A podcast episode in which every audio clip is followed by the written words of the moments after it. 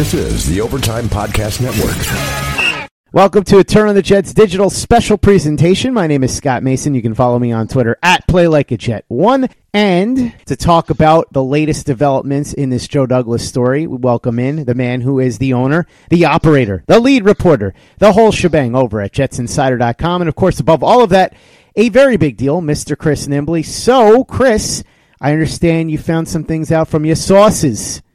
from from the sources, yeah. Uh, you know, obviously the Jets went ahead and finally got Joe Douglas. We've talked about this for a while. His name has been thrown around since before Maccagnan got fired, so this isn't a surprise. The Jets got the guy that they wanted. This was their number one target. So uh, the past couple weeks and the month of everyone saying the Jets don't have a plan, and this is who knows if the plan will work, but they clearly had a plan and they achieved that plan so far at least the the part of hiring the GM that they wanted so they they had their eyes set on him from the start he was the heavy favorite going in we talked about this over and over again and he of course got the job uh, one thing that I've been told is basically uh, same stuff I was hearing most of the time. Joe Douglas wanted this job as well. He did have a couple of things that were minor concerns, the potential holdups, whether and part of that is a little bit of concern about the ownership situation. Uh, would he coming back in 2020 possibly? What could happen there?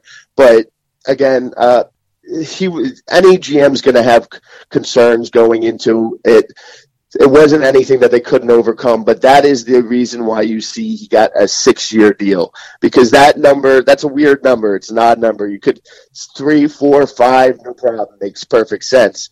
But the six year deal is because the, nobody's paying a GM to go away for four or five years. So this gives him extra security. If they just gave him a four year contract, they could fire him after the second year or, and just pay, you know, or second or third year, just give him a pay him for one or two seasons to go away. The six year deal makes that a lot more difficult for him. They're gonna, they would have to pay if they fired him after the third year, they'd still have to pay him for three years. That's not something that most people or most teams are to have to want to do they're gonna have, it, they'd have to be in terrible shape at that point for that to happen. So they built in a little bit uh, extra security with him there on the the, the sixth year, and then the main concern otherwise was just if they give him enough power and uh, sway to build his own staff, bring in the guys he wants, to pay the guys he wants the money that they're going to need to be able to come out and uh, to join them because other people aren't going to want to, you know, accept that job and role unless they're getting a, a paid promotion as well. So that was a huge thing. And we mentioned it briefly last night on the podcast, but the Adam Schefter tweet about that every, you know, is making the rounds. People still poking at the Jets about uh, how Douglas kept turning them down, and then uh, the Jets kept calling back to him, upping their offer. Yeah, that's how negotiations work. Uh, Schefter's tweet was technically right, but it was it's a little misleading because it makes it seem like Joe Douglas was like, I, I don't want anything to do with this job. I just decided to take two rounds of interviews just for the hell of it. I don't actually want anything to do with this job. And then the Jets kept begging him to come back. That's not what it was. It was just okay, the Jets gave him their opening offer. He said that's not good enough. I need more. I need more for my staff. And then they went back again. Still wasn't good enough. And then they went back again. And they were able to meet in the middle ground. And again, Joe Douglas is going to want as much money as he can possibly get. And the Jets are going to want to pay him at the least amount of money they possibly can. They met in the middle. That's how negotiations work. This is that's how it, how it goes. So um, that seems to be getting a, lot, a little bit of attention right now, but that was just simple, normal negotiations. While sports can bring us so much joy, it can also bring us a lot of unwanted stress, and that stress can make it difficult to concentrate, relax, and get decent sleep. Sunday Scaries was launched in 2017 by two best friends and business partners, Bo Schmidt and Mike Sill. They operated a full service bar with 50 employees and were always exhausted. They tried all kinds of products, but they didn't work. Then they started experimenting with CBD. They loved the effects and regained control of their days and nights, but they wanted better CBD products. So what they did for themselves was specially formulate CBD gummies with vitamins D3 and B12 that were super consumable, easy to take on the go, and effective. Long story short, their specially formulated CBD products and vitamins helped relieve the overwhelming angst they felt on a daily basis. So in July 2017, they named the company Sunday Scaries and began sharing their products with friends and launched their online store at sundayscaries.com. With tens of thousands of customers, monthly subscribers, and a 100% money back guarantee, Sunday Scaries has always been on a mission to transform a worrisome nation into a chill one. And right now, we have a bonus for you. Get 25% off all products at sundayscaries.com when you use the code OVERTIME. Again, 25% off all products at sundayscaries.com when you use the code OVERTIME. This is the Overtime Podcast Network. Manish Mehta of the New York Daily News reporting that one of the major reasons that Douglas wanted the job is that he was very much looking forward to taking over a team that had Sam Darnold as its quarterback. Is that what you heard? Oh, absolutely. Uh, that's definitely what it was. He he. It's so much easier. The life of a GM is so much easier when you come into a situation knowing that quarterback is there. And right now, you, you get, got the quarterback. You have some other pieces around, but now he can really go to work with the player evaluation. He can really go ahead and just look to add key pieces here and there, whether it's corner, safety, center, uh, depth on the offensive line. He could fill out those other holes. Those holes, we, we all know what those holes are. It's obvious. It's been obvious for a while it's much easier to go ahead and look to his free agency in the draft and be like, okay, we can fill these holes now when you already have the quarterback because that quarterback hole is different and much harder to fill. And it's absolutely the case that he wanted the, the appeal of being able to be the GM with Sam Darnold in place. It was a huge part of the reason what that got him here. Worth pointing out that this is not the first time that he would have been coming in somewhere where he might have believed that the franchise quarterback was already in place. He took the job with the Eagles within a few weeks of the 2016 draft. So Carson Wentz had already been drafted. I guess seeing what happened in Philly when he got there, Carson Wentz developed and Philly went on to win a Super Bowl. Obviously, Nick Foles was the quarterback through the playoff run, but Wentz is the reason that they were the number one seed and were in position to make that Super Bowl run. He probably looked at it as analogous situations, right? Yeah, absolutely. And I mean, how can you not at that point, really? Uh, obviously, he's going to hope that that Sam is able to stay healthier than Carson Wentz has, but he's he obviously liked what he saw there. And again, he's sitting there. He comes in here now. He knows he has a, a, a good working relationship with Adam Gase. They have familiarity with each other. He has control that he wants. He feels comfortable. He has security with the years and that quarterback right there. It was the perfect recipe for him. And like I said, it was, he wanted this job. He just, it was one of those things he just wanted to make sure it wasn't going to be something small and dumb that was going to do it. And then also part of him, you know, uh, getting that deal and being able to exercise that leverage. He, he's not a dumb man. He he knows the situation, how everything played out. He knows. Remember the report Manish had about uh, the Jets aren't happy about uh, the perceived uh, notion that that Douglas is the guy they've wanted all along. Well, yeah, they're not happy about that because Douglas knew that, and that that that contributed to tougher negotiations. Douglas knew that he was their target, who they really wanted, so he had gave him more leverage to work with, which made the Jets have to pony up some more money. Was there anything cooking with the Texans? Obviously, people put two and two together with the timing that Douglas is in the final stages and that maybe this was the Texans swooping in at the last second to try and get him. Also, putting together the fact that the Texans had tried to get Joe Douglas in the past and been denied by the Eagles. Was there anything to this? Did the Texans ever contact Douglas and his people, namely Jimmy Sexton, or was it just kind of coincidental?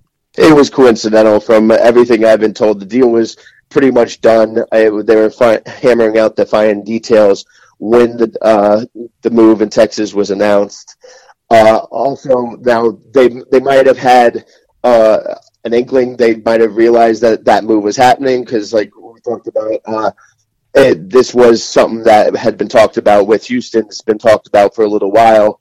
So maybe there was some back channel calls there, but everything was set in motion. Douglas wanted this job. If you know, if one of those hurdles were weren't able to be cleared that we were talking about earlier, then maybe he would have gone to he would be like all right well and maybe it gave him a little bit more uh, to just knowing that but even that that would have to be from previous information not from when the firing was actually announced because the deal was pretty much in place and they were just working on tightening it up and everything and announcing being able to announce it before uh, the Texans even actually officially fired him. Hey guys, this is Greg Peterson, host of the podcast Hoopin' with Hoops. Despite the fact that college basketball is in the off season, it's never too early to get a jump start on taking a look at these teams because there is now 357 of them for the upcoming 2020-2021 college basketball season. I'm going to give you guys a deep dive on every last one of them, keep up with all the transfers in college basketball, and so much more. You are able to subscribe to Hoopin' with Hoops on Apple Podcasts, Google Play, Spotify, Stitcher, TuneIn, or wherever you get your podcasts. This is the Overtime Podcast Network. The reporting structure is going to stay the same, though, reportedly, with Christopher Johnson overseeing Douglas and Gase separately. They will be reporting separately. It's not going to be a situation where Gase reports to Douglas. The Jets are still kind of asking for trouble with that, aren't they? Why wouldn't Douglas demand a different reporting structure? Yeah, I mean, the, I guess the reason why he wouldn't demand that is because this is something that isn't unheard of in the NFL. This is a, a fairly common way that they do it. Um, I still think it's it's silly and ridiculous. I think you you shouldn't do it this way. Um, but I guess they they do it so that the coach doesn't feel like he's a direct employee underneath. I don't know, but this is a kind of a philosophy that the NFL, a lot of NFL teams have. I don't agree with it. It doesn't make sense to me because, like we've talked about countless times on this podcast, you're just inviting drama and you're inviting trouble, even if it's just like because of uh, people misinterpreting things. You're just inviting it. You're inviting that. Uh, all types of drama and speculation and maybe just uh, fueling distrust between each other. It just doesn't make sense. So, but they're going to keep doing it. A lot of other play, people, teams are doing it. It's not that unheard of. So it's just something that you're going to have to deal with because uh, both Johnsons have talked about they they have no real thought in changing this. Sounds like a big part of why Christopher Johnson was very much on board with the Joe Douglas hire is that Gase was championing him and the potential for harmony there between Gase and Douglas, who had worked together in the past in Chicago, really appealed to Christopher Johnson, who didn't seem to have the stomach for another civil war like he had just watched with Maccagnan and Bowles and then Maccagnan and Gase, right? Yeah, that definitely played into it. The peace of mind that he gets knowing that where if they had hired somebody else who didn't have that relationship with him, he might start uh, being worried about that right from the jump. Now, obviously, they they spent a year together in Chicago, uh, so it's not like they're long childhood friends that grew up with each other. It's possible that they could uh, have friction in the future, but you got to feel and figure that at least for the first year or two, it'll be peaceful and calm between them. There won't be too many blowups, especially for the remainder of this season when there's not that much left for Joe Douglas to really do. So that's a huge thing. And then the other thing, and I can't stress this enough, it, it's you. I cannot find a single person that has a single bad word to say about this guy. He is like I've continually talked about how well liked and respected he is, but nobody is saying a bad word, uh, uh, like anything close to it about him, and that is something that's rare. Uh, that especially in a league like this, you're going to have people uh, being snippy and back uh, saying things behind people's backs, and the fact that it, you can't find that with this guy is something that that really really appealed to Christopher Johnson.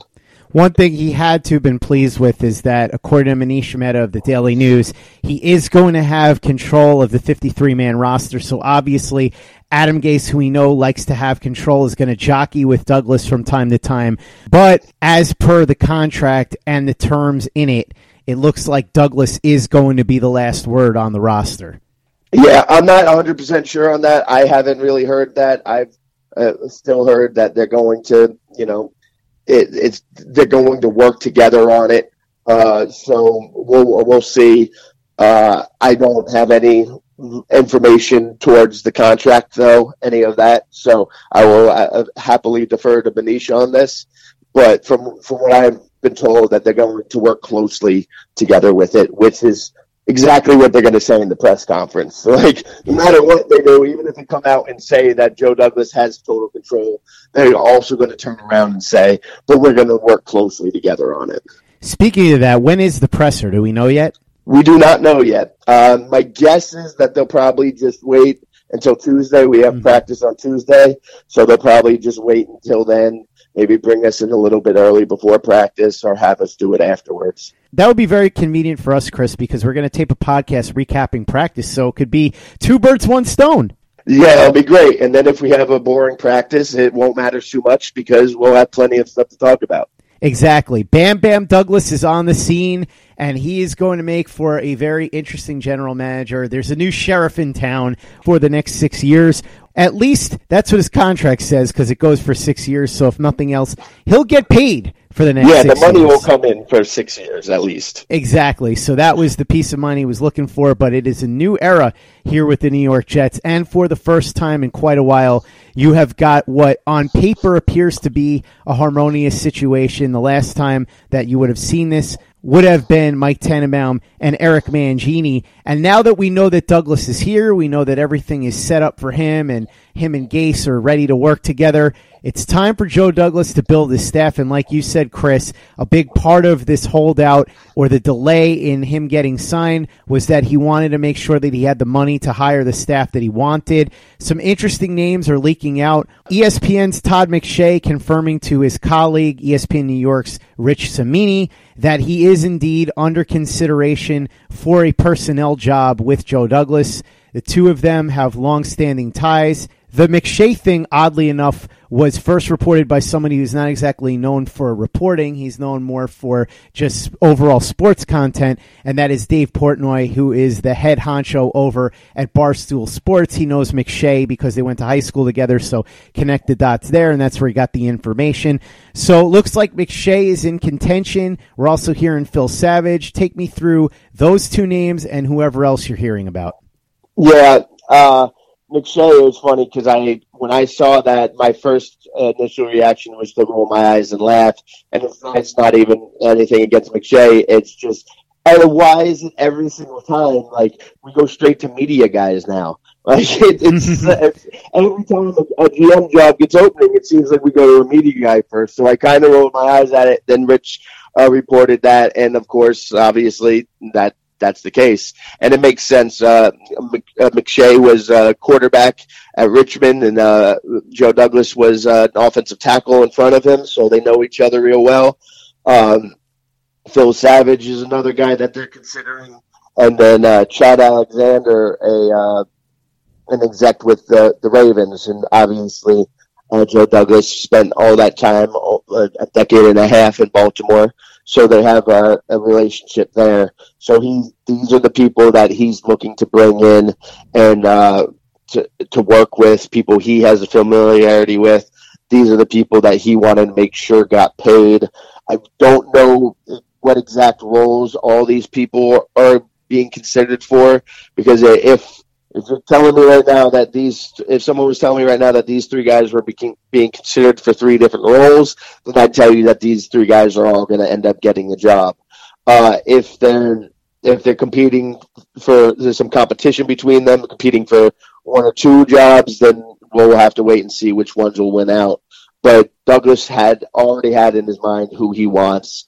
He's again, this has been talked about for a long time. He's been building the staff, at least in theory, putting it uh, penciled in, he knows exactly who he wants. These guys' names getting thrown out there isn't a coincidence. Hey guys, Greg Peterson here with the Baseball Betting Podcast. As we know, the MLB season is back in our lives. It's going to be a 60 game sprint unlike anything that we've ever seen before. And I'm going to be giving you picks every single day, seven days a week with Major League Baseball. We're also going to be keeping up with the KBO as well. If you like baseball and you like being able to make some money, subscribe to the Baseball Betting Podcast with Greg Peterson on Apple Podcasts, Google Play, Spotify, Stitcher, TuneIn, or wherever you get your podcasts.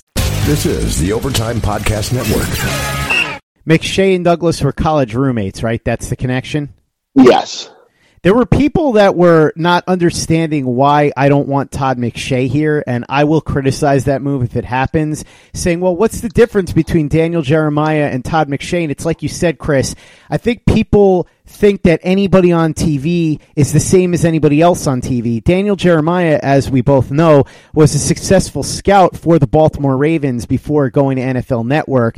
Todd McShay has never worked in the NFL or college football to the best of my knowledge. So it's a completely different situation on top of the fact that I personally think that Daniel Jeremiah's evaluations are far superior to those of Todd McShay. Yeah, see that part that part. Every single thing you said is right and correct, but that last part is the part that uh, where I'm like, yes, I completely agree because yes, uh, Daniel Jeremiah has the front office experience, the, the scout experience. He's he has more familiarity there, but I just think he's better at evaluating talent than McShay. And that's of course not to say that Daniel Jeremiah hasn't had his share of misses here and there too, but his at least the reasoning behind his misses make more sense to me. And McShay is uh, too much. I have to be careful here because if he does get the job, I don't want to sound like I'm just destroying him before he comes in here. But so much of his work leading up to the draft seems it comes off way more as he's changing his thoughts and grades on players based on what he's being told mm-hmm. more than what he's being he's seeing himself and that's well all well and good when you're a reporter but you're going to come in and you're going to be responsible for evaluating talent and making decisions yourself. Uh, he's not going to be able to have access to that same exact information. Those same, you know, he's not going to be able to lean on scouts around the NFL, uh, the league, to uh, to give him that information anymore. He's the enemy. He'd be the competition.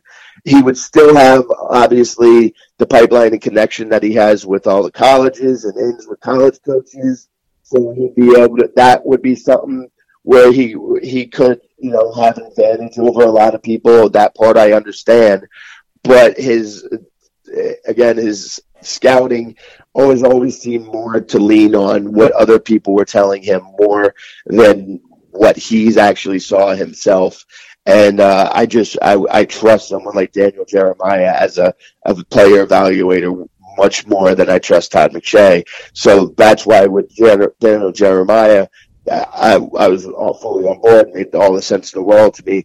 Here I'm going to have some questions, and depending on exactly what his role is, and then not just the title, but what they do. If if they're hiring him basically just for those college connections and to have used that part of his him, then that's perfectly fine. But if they're hiring him expecting him to do the heavy lifting scout wise and player evaluation wise. I I don't know unless Joe Douglas made sure he got enough money that he could pay all those scouts he's been talking to all these years. I don't know that that's really the way that they wanted to go.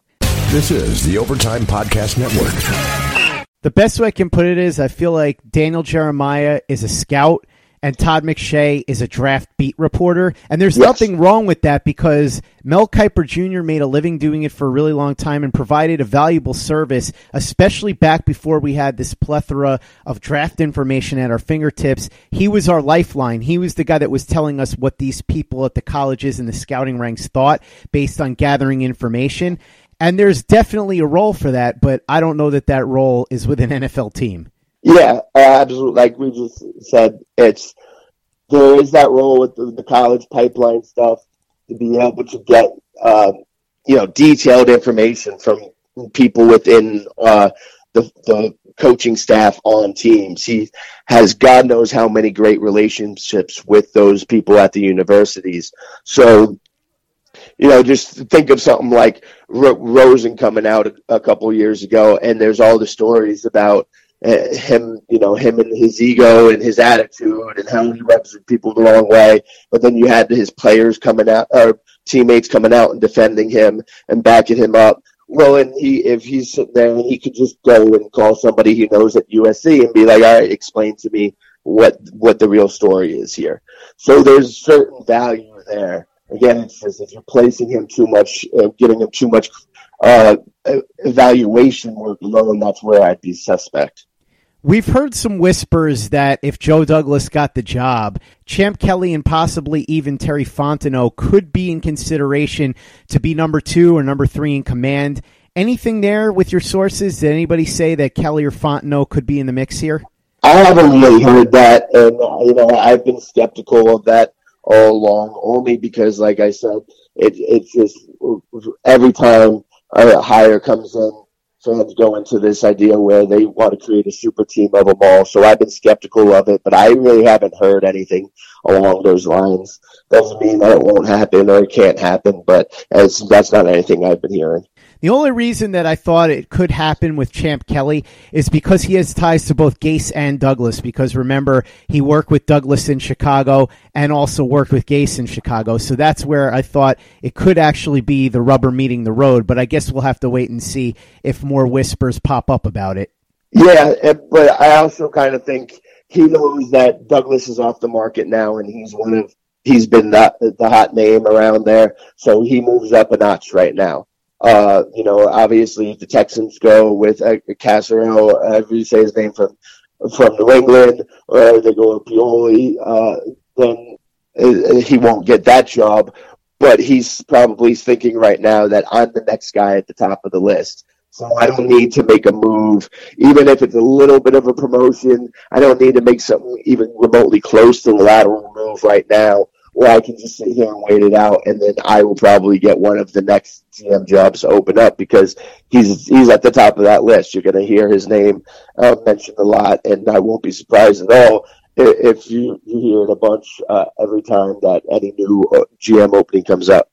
Going to be a fascinating story because the GM search is over, but now the search for the key pieces to surround that general manager goes into full swing. We'll see how this develops, whether Champ Kelly, Todd McShay, Phil Savage, Chad Alexander, any of those guys ends up here with Joe Douglas. But we do know that Joe Bam Bam Douglas is the head man now and he is going to be here for six years, or like we said, at least get paid for six years. Chris, I guess we are going to save those mailbag questions for another time because this ended up being a standalone episode. Again, this is what happens when news breaks, so we will have plenty of questions to answer. Don't worry if you sent in your questions for the mailbag this weekend, we will answer them next weekend. Do not worry about it. They are going to be answered. We just had to delay it because obviously when news breaks, we have to get to that first. Chris, thanks again for coming on. Really appreciate it. Before you go, why don't you let everybody know how they can follow you on social media and what you got cooking over at jetsinsider.com. Yeah, no problem. Thanks for having me on, Scott. Uh, you can find me at, at, on Twitter at cnimbley and at Jets Insider, and you can find my work at jetsinsider.com. Uh, we'll see, like I said, if when the Douglas presser is. If it's Tuesday, then we'll bring you stuff on that from then. Everything that he says, I definitely plan on asking him his opinion on analytics, which is about to be a, a point of contention for some people. And then um, if uh, if, it, if it's not till Tuesday, if we don't have a press on Monday, I'll have a an article on Monday up about him and everything leading up, uh, uh, how it led up to him and how he's been the guy all along. So uh, you can look out for that on Monday. I'll have a bunch more stuff, and then of course reports from practice on Tuesday and Thursday as well. Go ahead and follow Chris on Twitter Go to jetsinsider.com. We're going to have plenty of coverage all throughout the week. Remember, we're starting our in-depth series with Manish Mehta of the New York Daily News, where we're going to talk about some of his biggest controversies, but we're also going to learn a lot about him as a person in addition to him as a reporter. So that's going to start this week. We're going to be talking about Joe Douglas's time in Baltimore. I've got people that are going to come on and discuss his time there. Remember, he was there for 16 years, so the bulk of his work in the NFL was done in Baltimore. Worth learning a lot about that, so that'll happen this week. Chris and Darryl Slater will both be on to talk about OTAs, plus we'll obviously have coverage when the Joe Douglas presser comes, so a lot of stuff going on this week, and you know that it's all going to happen in your go-to place for New York Jets podcasts. That's Turn on the Jets Digital and turnonthejets.com.